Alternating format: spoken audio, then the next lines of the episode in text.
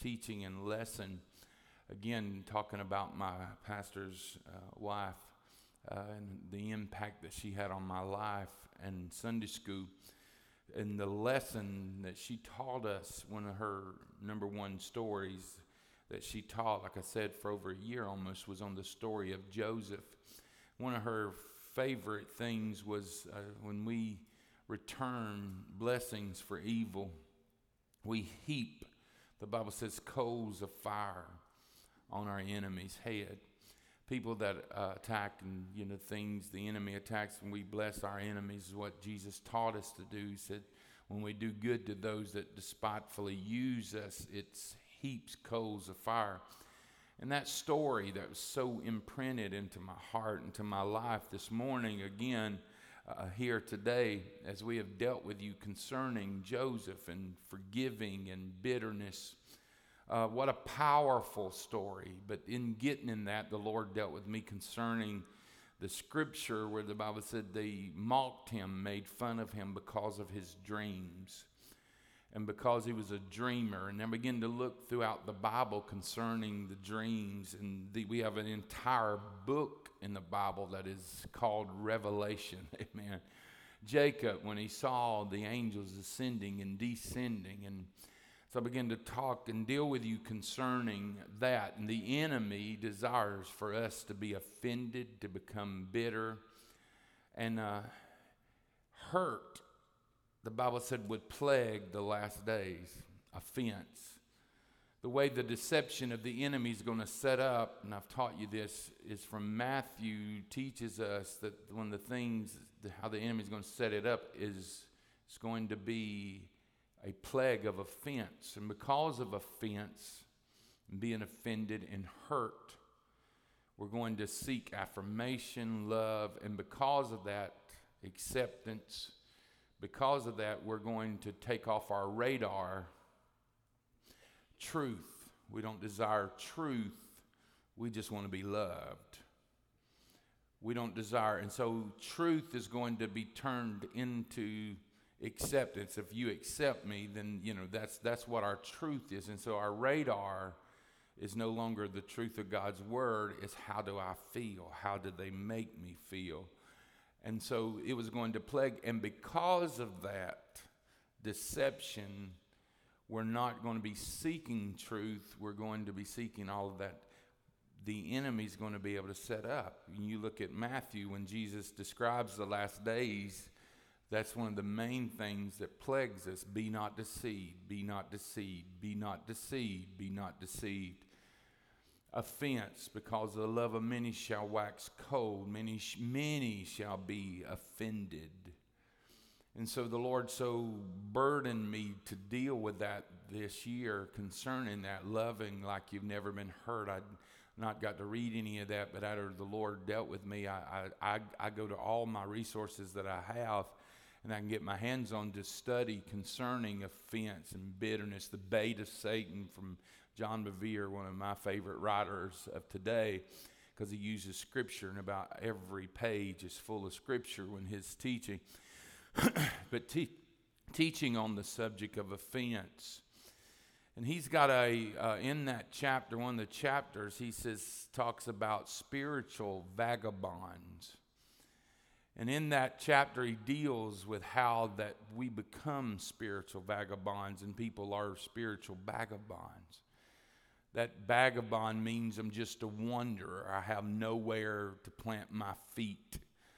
And uh, offense and bitterness, hurt is something we all face and experience. And I'm going to say this, I'm going to say this very slowly when I say what I'm going to say to you right now in this. I've been dealing with Joseph because Joseph's life is an intentional hurt. He was intentionally wounded, intentionally hurt. He was intentionally done wrong, betrayed. And when that happens in your life, it's very important. I want you to hear I'm say. When you're hurt, the decisions you make are vital. Because you want to respond from the hurt. Your, your, your wisdom is clouded. And so I was beginning to teach you the other day concerning Korah. Korah, and the you would catch this, but when you get to like Numbers 3 and on into Numbers, when Korah, the Bible talks about that horrific story. One pastor said it's an ugly chapter. It's one of the ugly chapters of the Bible. It's the chapter where 250 princes were killed. It was the chapter where the Bible says the, the earth opened up and swallowed them. And then they still complained and said, Moses, you've killed these people. And Moses didn't do anything. He, it was the hand of the Lord, but they were so deceived. They were so deceived. And then the Bible begins to teach it. I, talk, I said this the, the other day when I was talking to you concerning that. It's why it's so vital when you're hurt, the decision you make.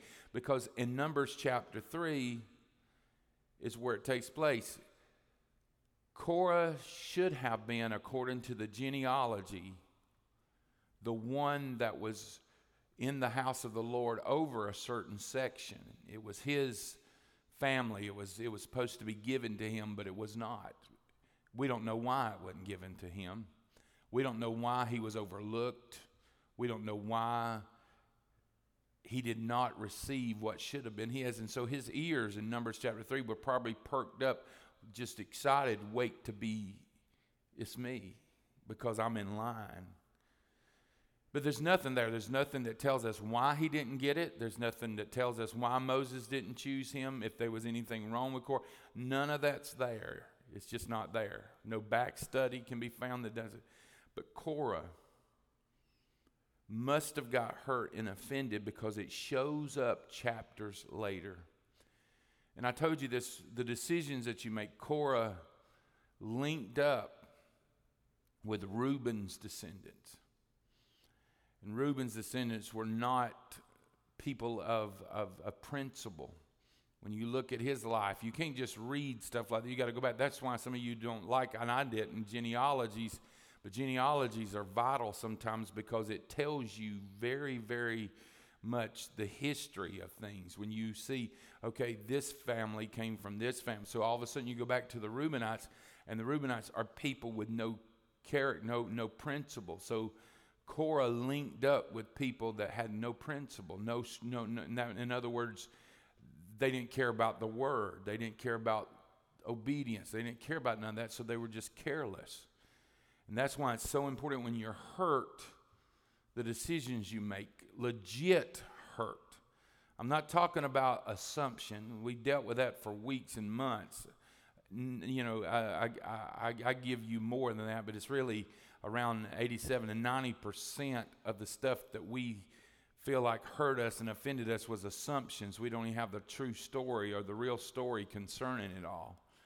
And so 80, 87, I, I went down, you know, and gave you more, around 85 percent that happens to us is assumption.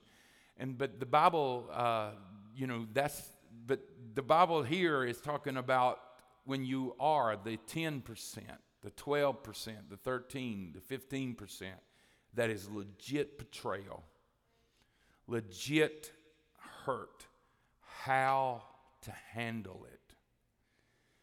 The enemy is after. Why the bitterness? Why the hurt? Because the enemy don't just want us out of the church. To he wants us to settle.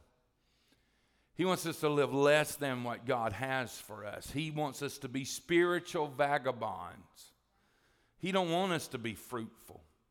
He don't want us to be dreamers. I then took you to Ephesians and dealt with you when we know the breadth, the love, the depth, the height, and the length of God's love. When my life is founded on the love of God, Paul says, I'm praying that you get the revelation of how great he is, how, how his love is in your life, and you stand flat footed.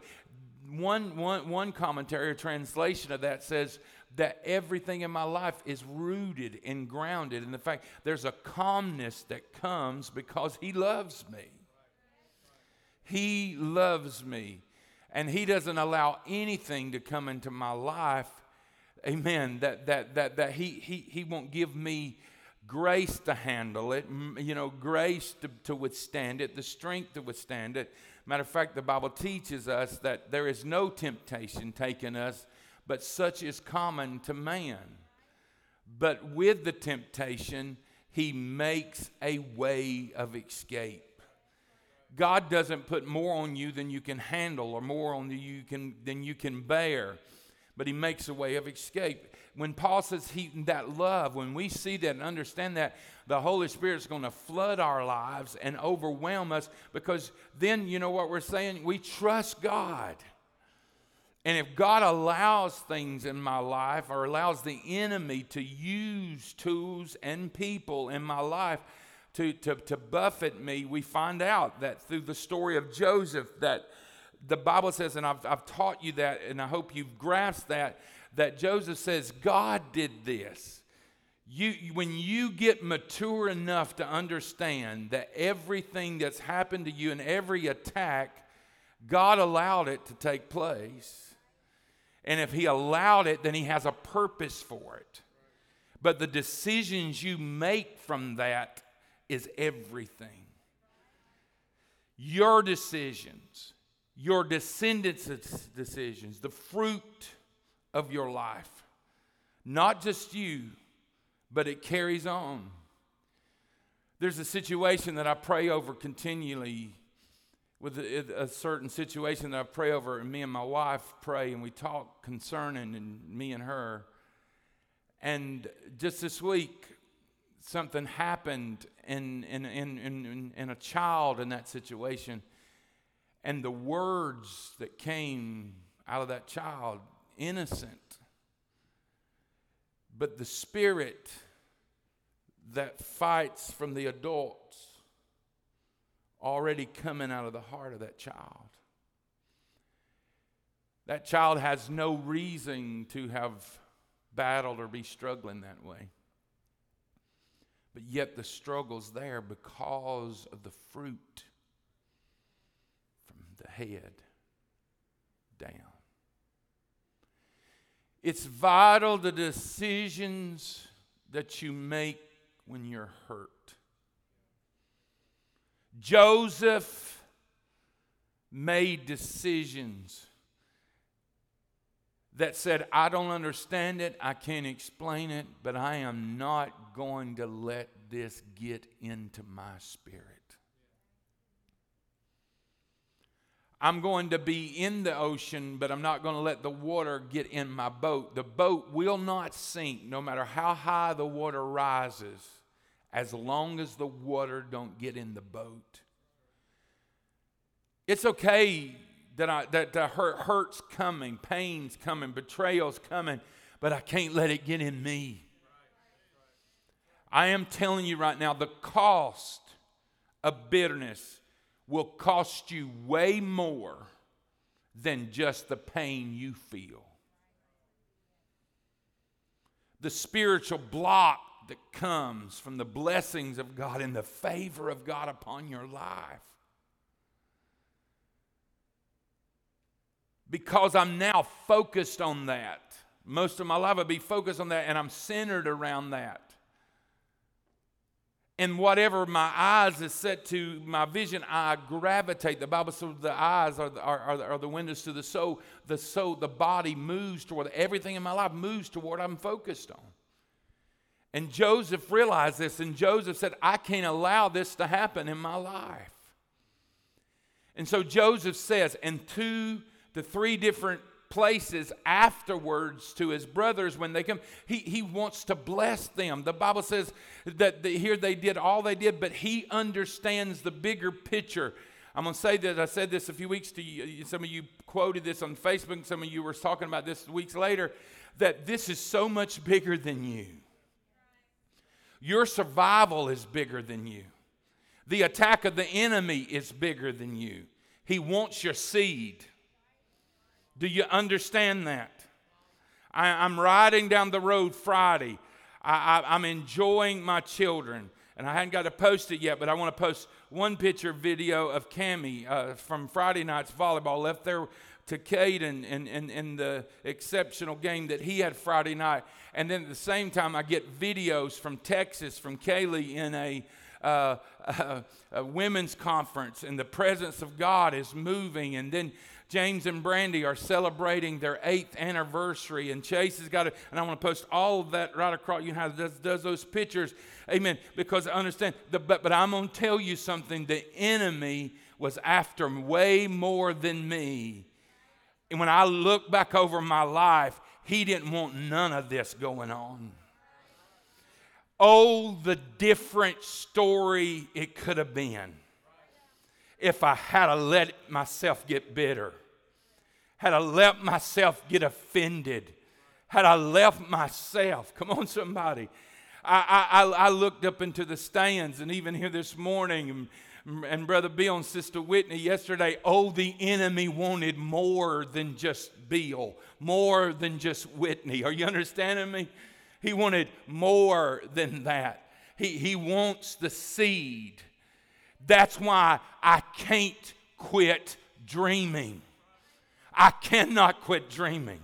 I cannot settle because what did I teach you concerning that? When you begin to understand that, the, the fact is not when the enemy gets me out there, but if the enemy can shut me down in my life from seeing the vision. That's the reason why it's so important when we talk to you. Where there is no vision, the people perish but he who's focused on the law, amen. Uh, happy is that man because why? He said, He that stays focused on the will of God, the plan of God, the purpose of God, the Spirit feels his life. He is overjoyed. Why? Because he's focused on the will of God, the plan of God, the work of God. Can you say amen?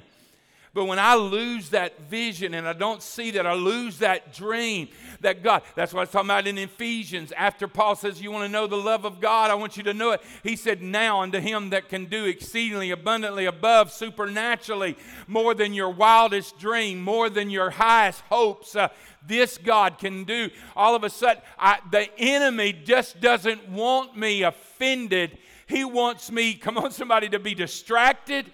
He wants me to be disappointed. And he, I'm going to tell you, but all of those come. But Jesus said, You are going to live above this. You're going to be in it, but you're not going to be of it. You're going to be, are you with me? You're going to be in this world, but not of this world you're not going to handle things. It's one thing to face it and go through it. But Jesus said, I didn't just come to make you a survivor. He said, I come to make you an overcomer. I get glory through your life. And all of a sudden, Joseph stands in the greatest maturity and says, God did this. When you can stand and say, God did this, but you're not mad at God, you say, you understand the wisdom because of the love of God that's in your heart. You understand and know that God did this, and I can't explain it, and I don't understand it all, and I won't till I get to heaven some things. But the fact is, if God allowed it in the gates of my life, then he's going to use it for his purpose and his glory to bring it to pass in my life. And Joseph said, Brothers, I am not, they were afraid he was going to kill them. But the first time they met and he unveiled himself and said, I'm Joseph. I'm the one you tried to kill. I'm the one you sold. I'm the one that you, I've lived the last uh, 18 to 20 years, 17, 20 years without dad and without the hope of a family. And you, you didn't just take me out of that, you took my children out of that. The blessing of Abraham, the blessing of the home, the blessing of the family. You robbed from me. You took all of that. I'll never get those 20 years back that I could have been at daddy and, and he could could have enjoyed his grandchildren. I'll never get that. He's gone. He's blotted out almost as what they did. And they know, amen, the human natural response is going to be retaliation, it's going to be revenge. When Joseph come up out of that pit and he was put into the palace, he's no longer Potiphar's house. He's no longer the, the, the, the CEO or the executive of Potiphar's house. Potiphar's wife, who lied on him, denied, uh, lied and told that he tried to rape her, and, and, and now he spent the last few years back in prison because of her lies. Now all of a sudden he's the top man that's over Potiphar, over Potiphar's wife, and you know most humans, when we get that kind of power, would love to take out revenge. But maturity had Joseph at a level and a place where he, he don't even talk about Potiphar's wife. Do you understand that? The one of the greatest lies and portrayals uh, uh, uh, uh, uh, that you could place on his life was that he tried to rape her. That that ain't just, I mean, that ain't just some small accusation. That's a major accusation. But now he's in a power that he could have her hung, he could have her stoned, he could have her burned alive, he could do whatever he wanted to her, amen, and have a legit justification because that's the way that culture was. Uh, but not not one time does he talk about it. Not one time do we find it in the scripture. Not one time. We don't talk about that. It's not even there. We talk about the brothers, but we don't talk about that because you want to know why? That was not even part of this thing except for getting him into prison. It was God making sure that somebody was in that office uh, to take care of the land, the, the Egypt, amen, provide for them, but not just for them. God's feeding Egypt Egypt, but he's taken care of his family. He's, he's got Egypt's the one that God's going to use to bless Israel. Egypt's the one that God's going to use to bless Jacob, which become Israel, which become the family. And now they're incubated there for 400 years and they grow to a million and a half to three million Jews.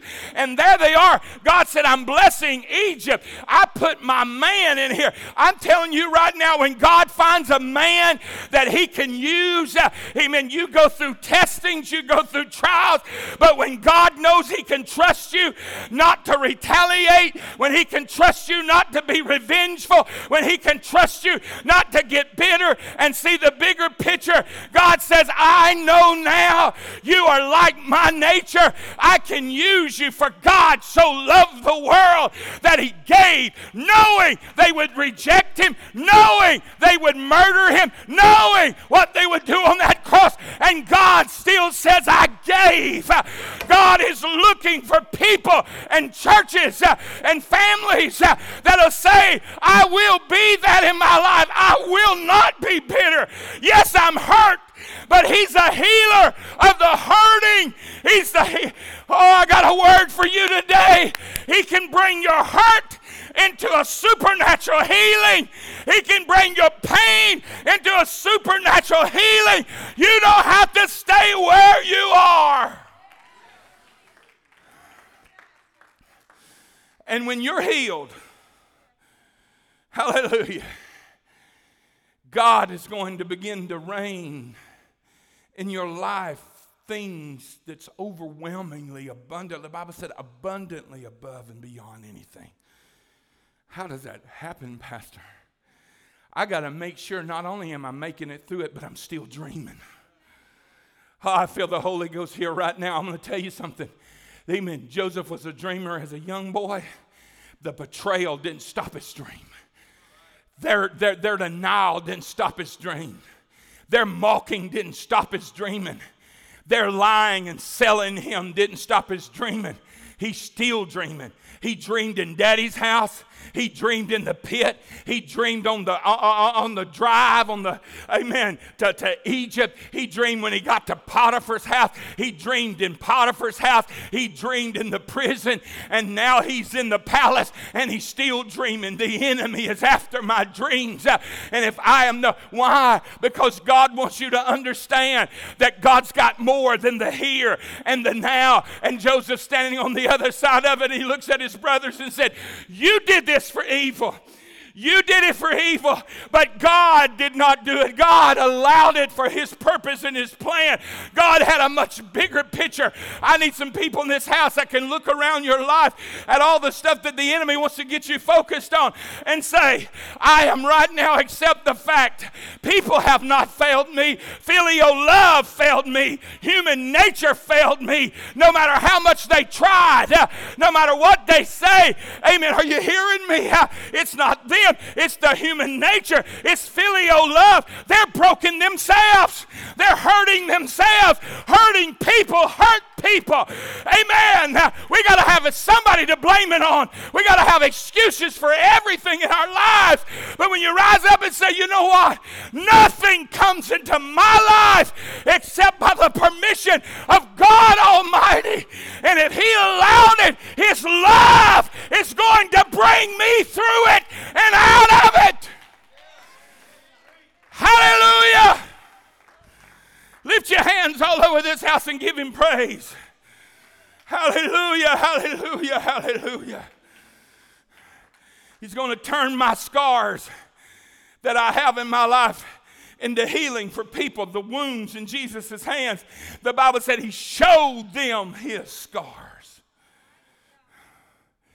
But not his scars in a victim mentality, not his scars amen, and poor, pitiful me, but his scars in the fact that it happened, but I overcame. Scars are the trophies. Who said that a while back that come through here? Scars are the trophies, the champions. This is what I came through. This is what the fact that I've got scars mean I overcame. Can you say amen? You were meant to thrive. You were meant to flourish. Joseph says, Not only am I forgive you, not only do, do, do I know what you did, was not was God allowing you to do it because God had a bigger purpose. God wanted me here. Do you see that? Joseph would have not have went there on his own. He would have not have got to the place that he was on his own. But God used circumstances and God used people's brokenness and their failures to put his man where he needed him to be. And when you get strong enough and mature enough to be able to stand up and say, God, this God is in control. That's what I mean by God did this and God allowed this. And So some of you get hurt, so then all of a sudden your hurt leaves people and goes to God. Well, then why did He allow and why did He do it? This is what you got to say. There's a bigger picture to this. What are you teaching me? What are you showing me? Instead of why did it happen, you need to start asking the question, what? What do you want me to do with this? What do you want me to handle this? And the Bible says again, after Jacob, he gets to see his daddy, and his daddy thinks he's dead, but all of a sudden, you know what Pharaoh did when Jacob went, when, when Joseph went down to his daddy's house? He said, Jacob, or he said, Joseph, he said, get all the chariots you can. He got all of them, boy, and they loaded it down. They were going to take care. And all of a sudden, that one preacher preached on the wagon wheels was circling. And coming down the road, Jacob had no clue what was coming with them wagons.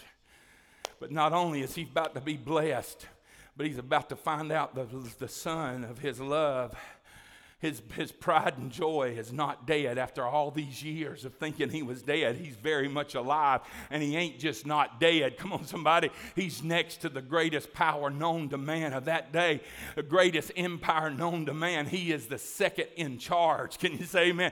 The Bible said only in the throne was Jacob, was Joseph not as more powerful, more influential than Pharaoh.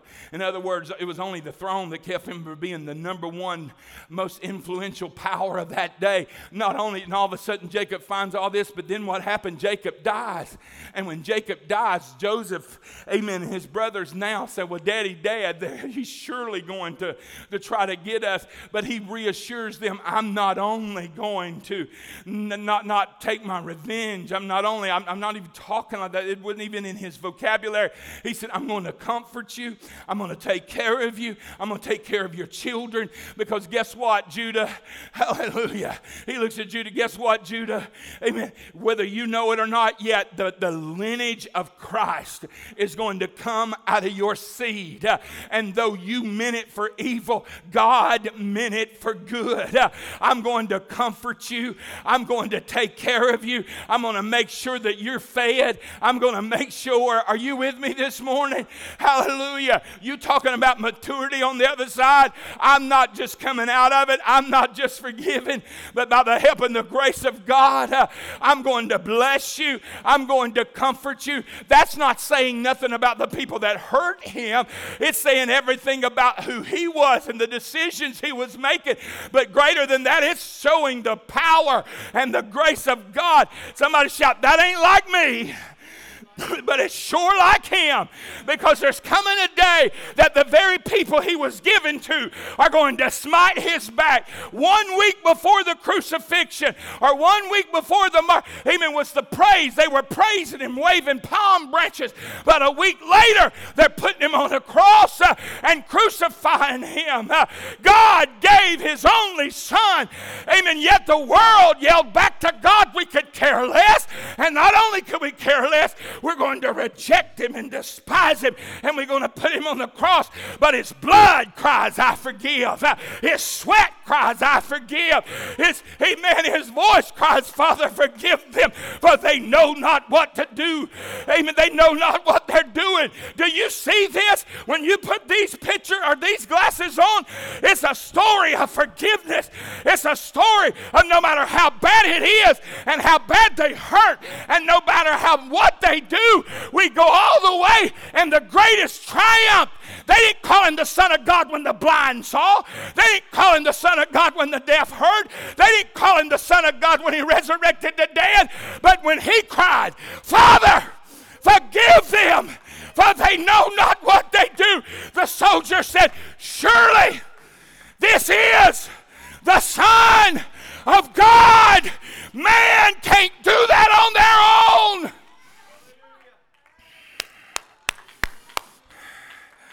Man can't do that on their own. This is the Son of God. Why?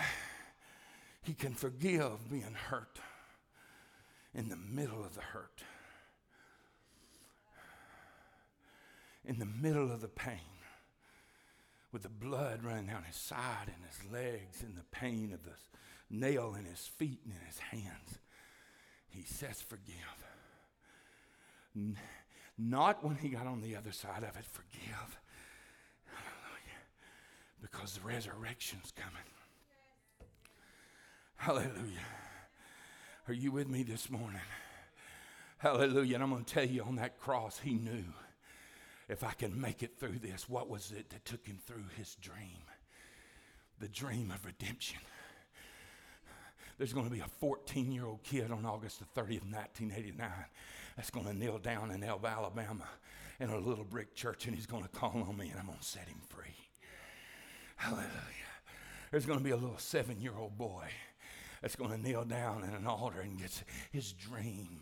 The enemy wants my dreams. But I got a dream in the middle. Why? Why? Because the enemy wants me not only not to make it, if he can keep me from making it, he's did the big picture. But also if he can keep me even though I make it becoming settled, bitter, vagabond. Praise God, not planted, not flourished. Praise God. Hallelujah, that He's got me right where He wants me. He wants me to settle. But when you realize that the most valuable, important, most precious person that ever lived, blood was shed to set you free and to save you, you tell me and explain to me how you could settle for anything less than what God has for your life. Praise God, praise God, praise God, praise God, praise God. Hallelujah! Hallelujah, hallelujah. Come on, I look at my children sometime and they, they're old enough that they do see things and hear things and, and stuff of that sort, but for the most part, 80, 80% of it's kept off on them, off of them. They don't even have a clue. But the fact is, uh, amen, not only is it kept off of them, but it's never got in their spirit. Uh, are you hearing me? And they're free to love and they're free.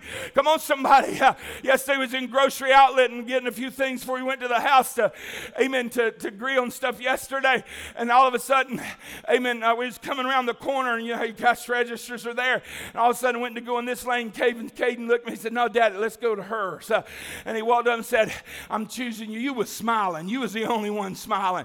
He said, And I just wanted to come to your lane. And before it's over, him and her done had a time. Amen. I, I mean, she doesn't want to know what his name was. She want to know everything about him. Amen. I'm sitting there going, Lord, praise God, where's this come? Amen. Are you here with me? I want to keep it off my children. Praise God. Are you hearing me?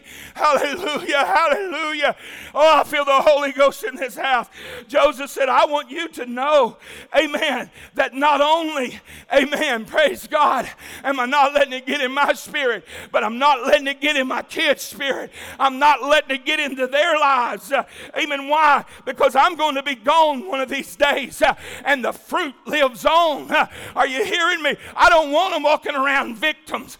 I don't want them walking around uh, with offense and bitterness. Uh, I don't want them to be a carrier. Uh, I'm going to tell you, Aaron was the one they were mad at. Um, they were mad at Moses, Korah, and they were mad at Moses. But it was all over because Aaron got really where Korah should have been. And the plague hit when they were talking bad about Moses, and, and, and there was despise and hatred. But you know what? Aaron gets a censer, a prayer in his hand, Sister Jan, and they're dying. And the plague, the death angel sweeping the people, and they're dying by thousands. Uh, and Aaron gets a prayer in his hand. That's what that censer was prayer. And he runs out in the midst of it, and he stands there between them and the plague. And the Bible said when Aaron did that, the plague stayed. Aaron got between the people that hated him, the people that despised him, and the plague raised the incense of prayer and shut it down. Oh, somebody hear me today. If I can get incense in your hand, if I can get the incense of prayer, if I can get you around this altar and let prayer get in you and you get into prayer, everything's going to change. Somebody say amen today. I want you to see this. Praise God. Amen. We're going to look real quick at Joseph. This is what the Bible says Jacob says concerning him. Let's look at Genesis 49, 22. Are y'all with me today? Am I boring y'all? Somebody tell me I ain't 14 again. Amen. Somebody texted me last week and said, You may not be 15, 16, 17, but you're preaching like you're 15, 16, 17.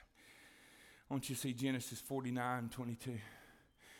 This is Jacob's blessings over his children. Are you with me? Praise God. Let's do this first. Let's back up because I, I, I, I got you. You got to see this. Let's look at Genesis 41 first. Because I was fixing to show you that, but it's got something in it that you won't understand if you didn't get this first. You ready? Verse 50 of 41 says, I'm sorry. Chapter 41, verse 50. You with me? And Joseph was born two sons before the years of the famine, which Asenath, the daughter of Potiphar, priest of um, priest of on, on, on bare unto him two children. Joseph called the name of the firstborn Manasseh. For God, said he, hath made me forget all my toil in all of my father's house. Look at your neighbor and say, There's healing for hurt.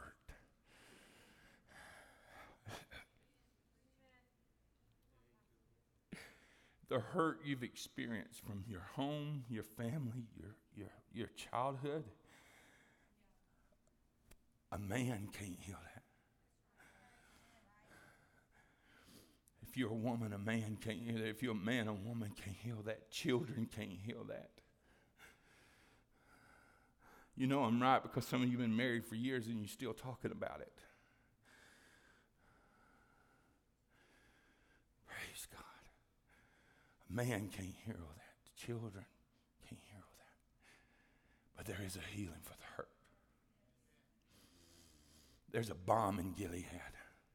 He was wounded for my transgressions. He was bruised for my iniquities. That's that stuff deep inside me. Amen. The chastisement of my peace was upon him, and by his stripes is healed. There is a, a remedy in healing. And Joseph said, I'm going to call Manasseh, for God hath made me to not only forgive, but forget all my toil and all my father's house. 52. And the name of the second called he Ephraim for God hath caused me to be fruitful in the land of my affliction. I'm not even out of it. But God has gave me a Manasseh. He has caused me to forgive and forget. And he has given me an Ephraim. He has made me fruitful in the land of my affliction. Another translation reads like this Joseph had two sons born to him. You have this, this two sons born to him before the years of famine came. Asenath, daughter of Peninnah, the priest of, of On, was their mother. Joseph named the firstborn Manasseh. Say it with me, which means forget. Saying, God, God made me forget all my hardships in my parental home. I can promise you, if you'll let God, He can heal your I want to tell it to the whole world. He can heal your hurt. You don't have to carry it, you don't have to be a spiritual vagabond. He named his second son Ephraim the word there is not just fruitful, but double portion fruitful.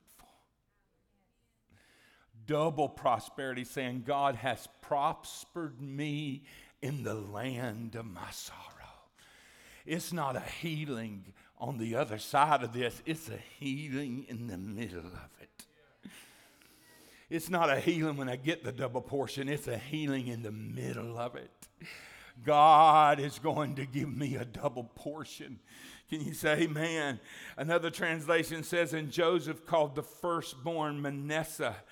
Say this with me. It goes a little deeper and says, making me to forget. Manasseh making me to forget. In other words, when I look at Manasseh, I forget. Amen. Praise God. Making me to forget. God has made me to forget. He has made me to forget all my toil and hardships in all my father's house. And the second he called Ephraim, which means to be fruitful, for he said, God has caused me to be fruitful in the land of my affliction. Uh, uh, Joseph first firstborn son Manasseh, the Lord has made me forget his second. God has caused me to be fruitful the land. The name Ephraim means fruitful, and certainly God may, watch this, who's born first? Manasseh, forgive and forgetting. Then comes Ephraim, the fruitfulness and the double portion. You got to understand this. I know it hurts. I know the intent, but the healing can't take place in double portion without Manasseh being birthed in your life spiritually. He hath caused me to forgive and to forget. It doesn't mean I forget what they did, it doesn't mean I forget the situation and circumstances, I forget what they said. It just means uh, the sting, the pain, the bitterness of it all is not there. I'm telling you, the scar doesn't, uh, the scar's there. It doesn't take away. Come on, somebody. The scars on my body that I have, some you can see, some you can't see. Amen. And, and, and unless she was an intimate part of my life, my wife would be the only one that could see those scars. But they're scars. We have scars on our bodies that nobody sees but our companion. But I'm going to tell you something, they're still there. But, but guess what? The pain ain't there no more the scar's there. I see it, but the pain ain't there. The sting ain't there. Praise God. Is anybody hearing me? I've only got one scar that's numb, and it's right here.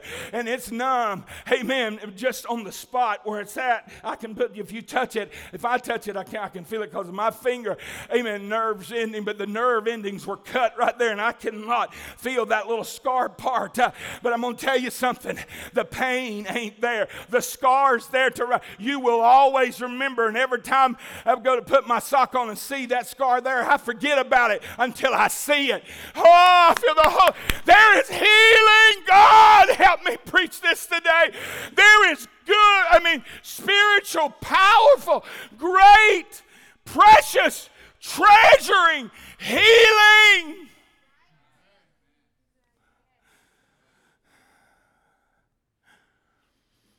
Healing I don't want to be a spiritual vagabond. I want to be fruitful.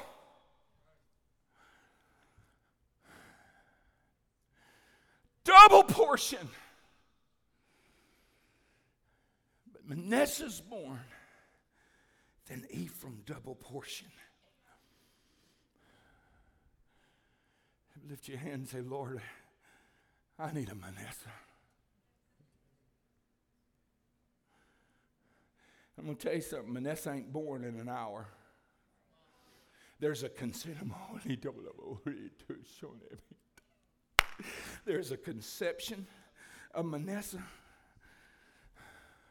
There's the embryo of Manasseh. There's the nine months of growth. There's the nine months of forming. There's the nine months of kicking, moving, nurturing. Woo! Connected to you, feeding.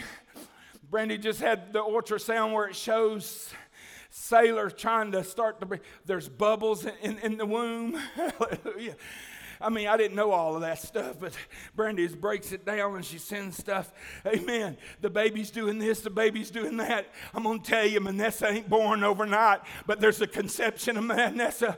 There's the carrying of Manasseh. For nine months, there's the carrying of Manasseh. But I am telling you, when Manasseh cries, praise God, amen, forget, forgive.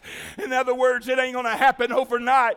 And yours may be born in three weeks, uh, it may be three months, uh, but nursing that Manasseh, nursing that forgiveness. Nur- my God, I'm preaching to you. This wasn't in none of my notes, uh, and I ain't preached none of it in 34 years, but I am telling you, Manasseh, amen, is carried for nine months, uh, and then the birthing. And I'm going to tell you, amen. Are you hearing me? Woo, I feel the Holy Ghost in this house. Amen. Are you listening to me? Amen. The pain wasn't in the conception the pain. But as it grew, the more pain, the more that baby kicks, the more that baby pushes, the more that baby's swelling, and the pain inside you is Manasseh is growing bigger than what you are.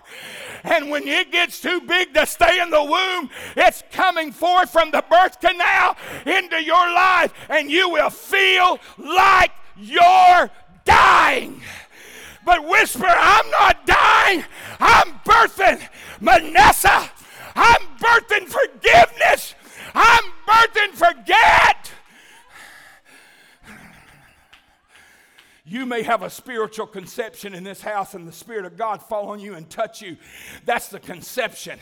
But you're going to carry that forgiveness for nine months uh, or three, whatever yours is, uh, to where it deems fit. It ain't got to be nine month period. But what I'm saying, there's a period of carrying it. Uh, and then there's the period you're going to birth it. Uh, but guess what? Uh, Manasseh ain't the only one coming to you. Once you birth Manasseh, somebody shout, Ephraim's on the way. Ephraim's on the way. Ephraim's on the way. If I can forgive, if I can let the Lord help me forget, forget, and forget my household, my parental home, that's not meaning forget them as far as people, but forgetting what I went through, forgetting what I didn't get, forgetting the pain of it. I've got an Ephraim.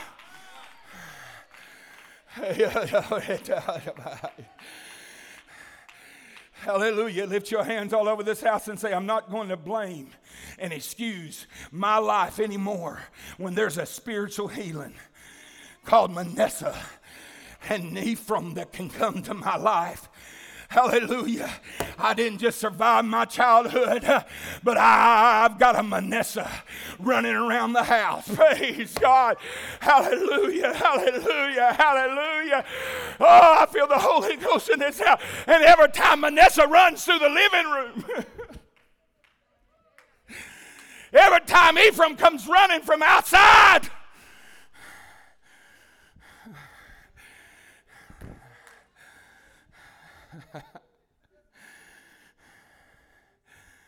Woo! Don't look at me like you don't know what I'm talking about. Them little things run through there to make you forget everything. I come off that field yesterday and it's over, and we were standing on the sideline. The other team took over, they were playing their game, and all of a sudden, that little three year old that has our heart wrapped in 10,000 pieces at any moment, any given time, he come running out there. And all of a sudden, he got away from us. We couldn't, we didn't see him. Where'd he go? We looked over there, and there's a there's a pee wee football team, the older boys, standing on the sideline cheering their team on. I look over there, and he's standing right between two of them with his arms like this, like they are, just looking up at them. I said, Come here, boy. He said, Daddy, I play football. I said, Yes, sir, baby. He said, I win. Come on, somebody. Make you forget all your troubles. About the time the running back went down the sideline, he went running this way. I said, Come here. We had to go chase him. He's going to run to the end zone. I said, grabbed him. He said, Daddy, I win. I said, Yeah, you win, baby. You win every day. Praise God. Hallelujah. Hallelujah. Praise God. Manasseh runs. I remember. I have forgiven. I have forgot. And there may be days that you feel the pain and the heartache and the remembrance. But when Manasseh comes running through the house, I forget. CJ's getting ready to come. I got to close. Once you look at this, Genesis 49, 22, and 27.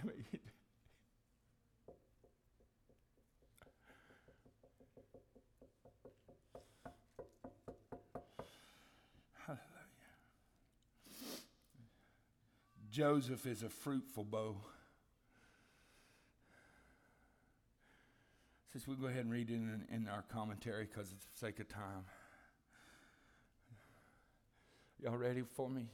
Jacob's blessing Joseph. Y'all, I wish y'all could hear me.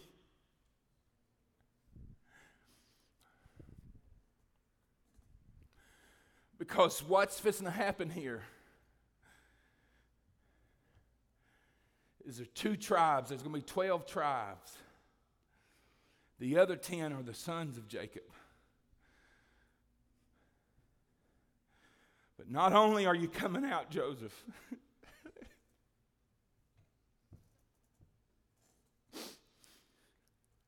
if you can make it through,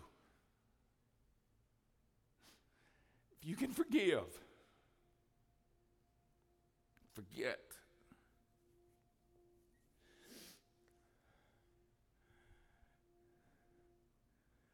Your children, Manasseh and Ephraim, Joseph,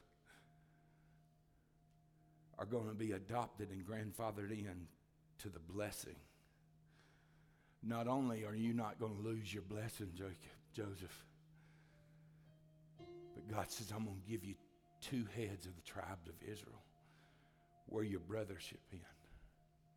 Manasseh and Ephraim becomes the other two tribes from here on out. They're part of the tribes when they go into the land of Canaan. The 12 stones. They're in Revelations. Two sons of Ephraim, or two sons of Joseph, become two heads of the tribes of Israel, each a tribe. God said, if you can make it. But God couldn't bring Joseph out if he still had bitterness and offense because he would have revenged and he would have killed Judah. He'd have killed praise. I'd use Judah, not because singling him out, but just saying if he had took revenge, and it would have been a mess. God will leave you in it until you can forgive, forget, pull you out. Everybody read with me. This is Jacob's blessing over Joseph. Joseph, everybody say it with me. Just say this what I want is a fruitful bough. In other words, a fruitful branch, a f- fruitful vine. Look what it says Joseph is a fruitful bough, a fruitful bough by a well, spring, or fountain, whose branches run over the wall. Skilled archers have bitterly attacked and sorely worried, worried him. They have shot at him and persecuted him, but his bow remained. So I shout, Amen. But his bow remained strong and steady and rested in the strength that does not fail him. Woo! Y'all with me? Come on, read it with me. This is what God wants to do in your life. This is the healing from the hurt.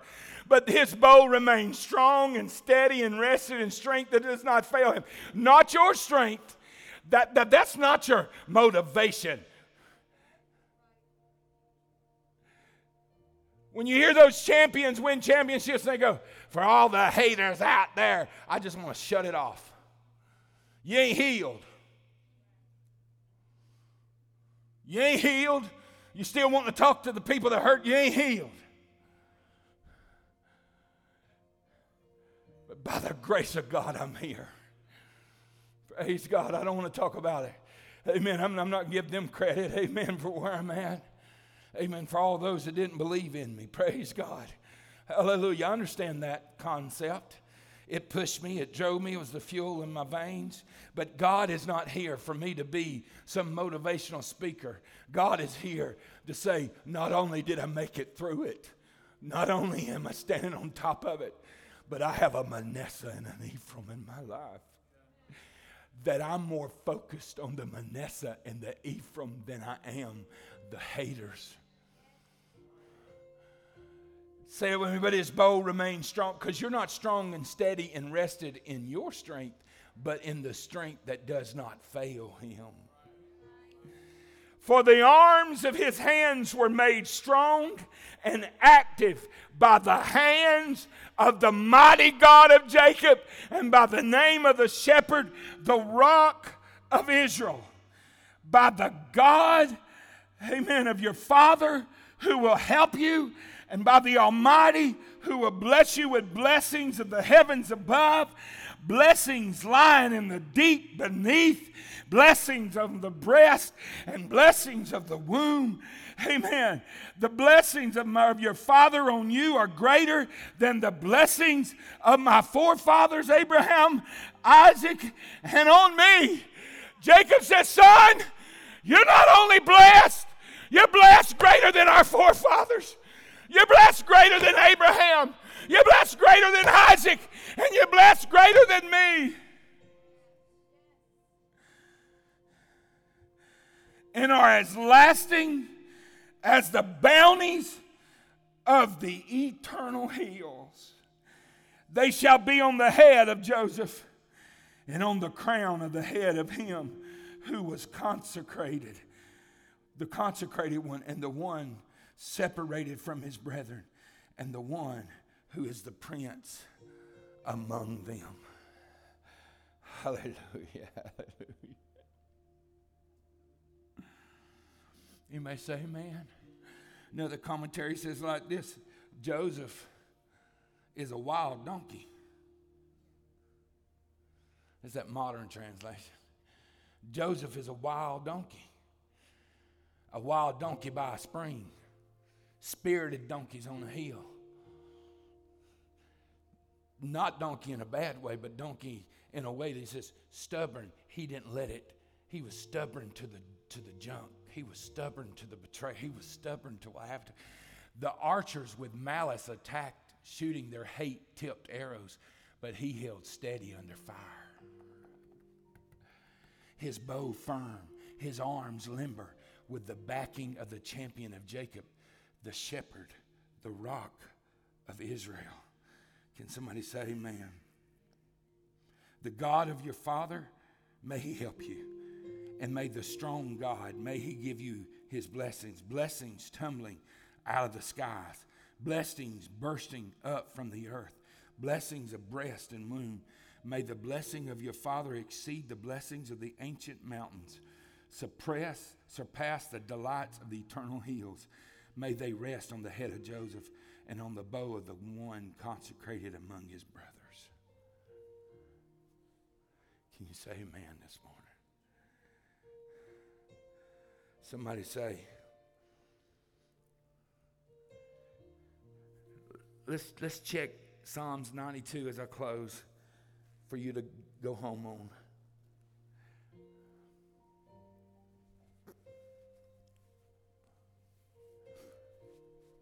Here's the issue with bitterness and hurt it makes you non trusting. You're constantly looking for something. And this is what it robs you of right here. You can't find it in friends. You can't find it in marriage. You, are constantly looking. Won't you say this word with me? You ready? This is what it robs you of. You ready? Planted. Say it with me. Planted.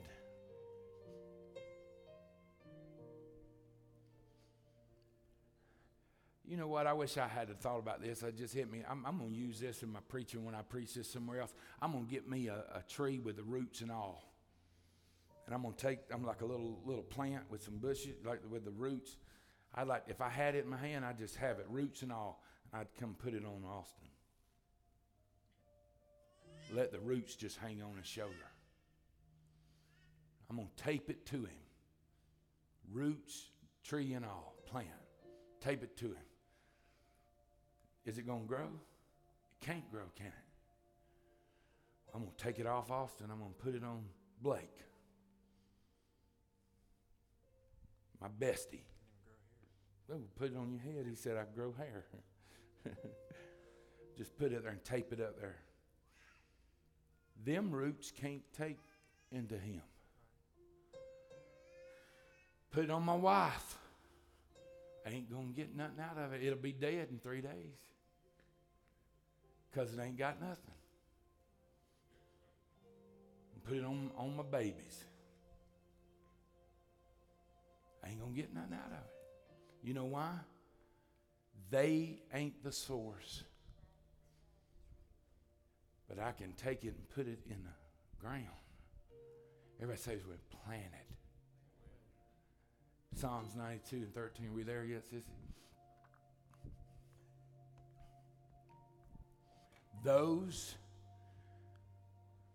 who are planted in the house of the Lord shall flourish in the courts of our God. That's why He wants you hurt and offended, so you'll yank your roots up and move it. But everybody say the blessings in the planting, the flourishings in the planting. Hallelujah. Do you understand? It ain't them. He just wants you not to trust people. He just wants you hurt and offended, so you constantly are, are searching for everything. But they notice that those who flourish are planted in the house of the Lord. What happens to a plant if you transplant?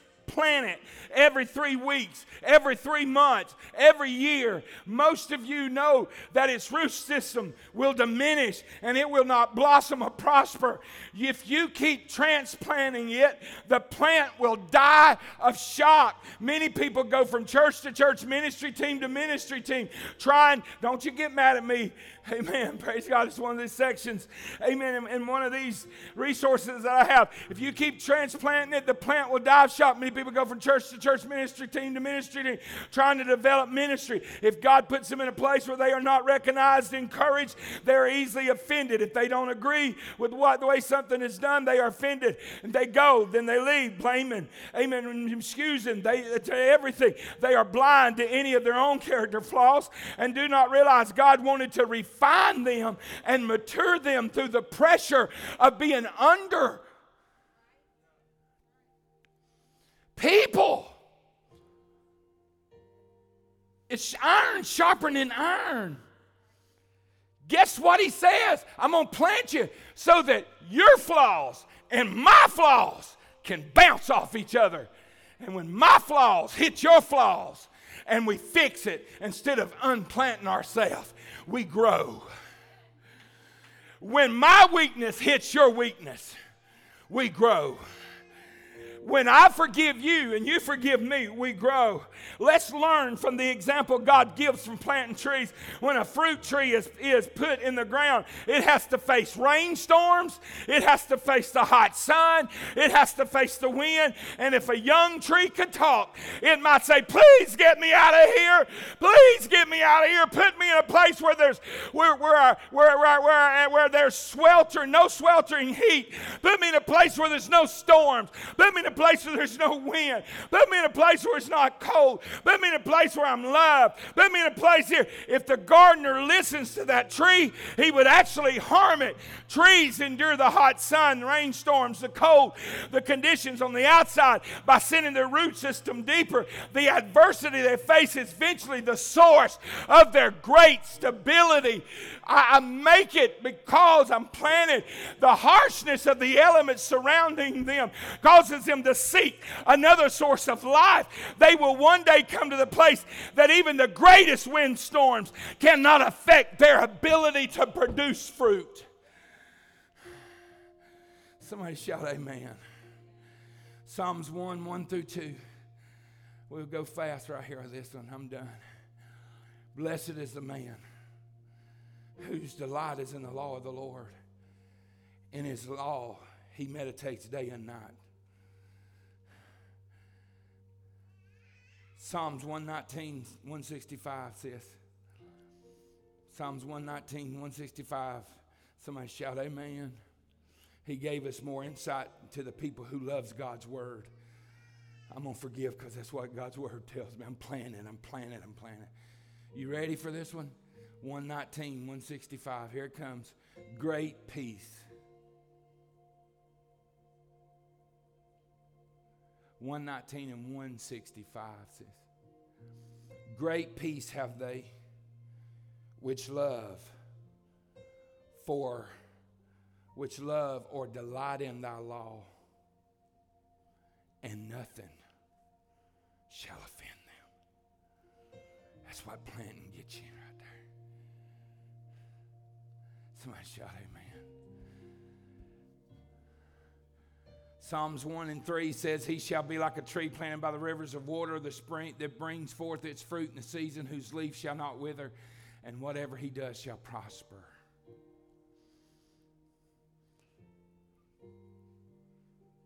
Once you leave the place and you're planted, that you planted, and you can't grow, your root system begins to dwarf the next time it will be easier for you to flee from adversity because you have been careful not to root yourself deeply. Folks, y'all know what I'm preaching to you's right. It's in the school system, it's everywhere we go.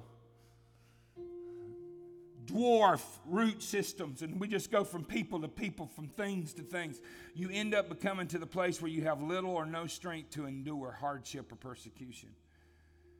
And here's my last statement you then become a spiritual vagabond. I want y'all to hear this wandering from place to place, suspicious, not meaning place to place as far as churches and buildings. That is true too, but I'm not meaning that today from place to place, and you know, people to people, situations to suspicious and afraid that others will mistreat you, crippled and hindered in your ability.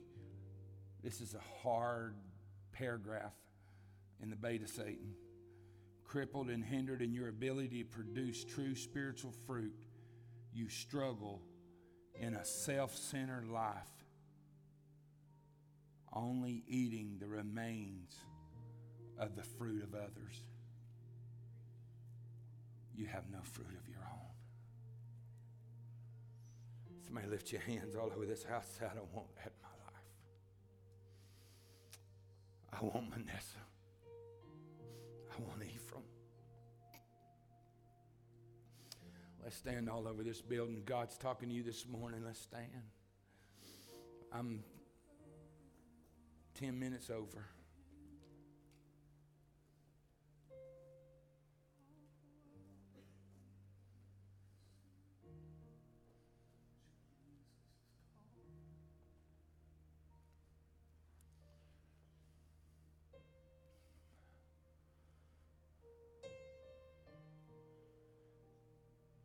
Be a spiritual vagabond.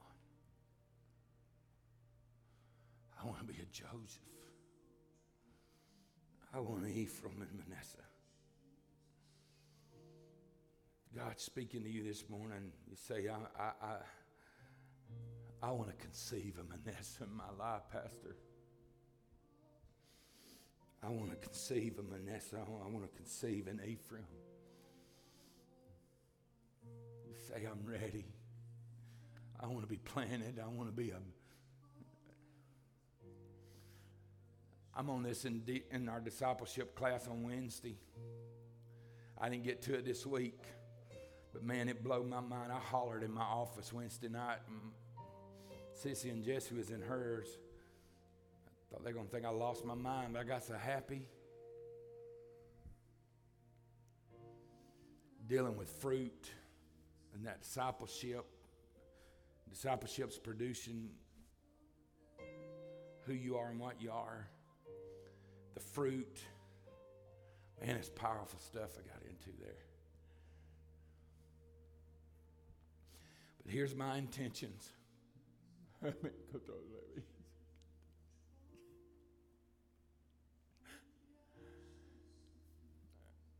you cannot bear fruit. He says, I'm the vine, you're the branches. He that does not stay in me cannot bear fruit. But if you who stay with me, I'm going to prune you and cut you back, but you're going to bear fruit. And you're going to bring forth more fruit, much more fruit.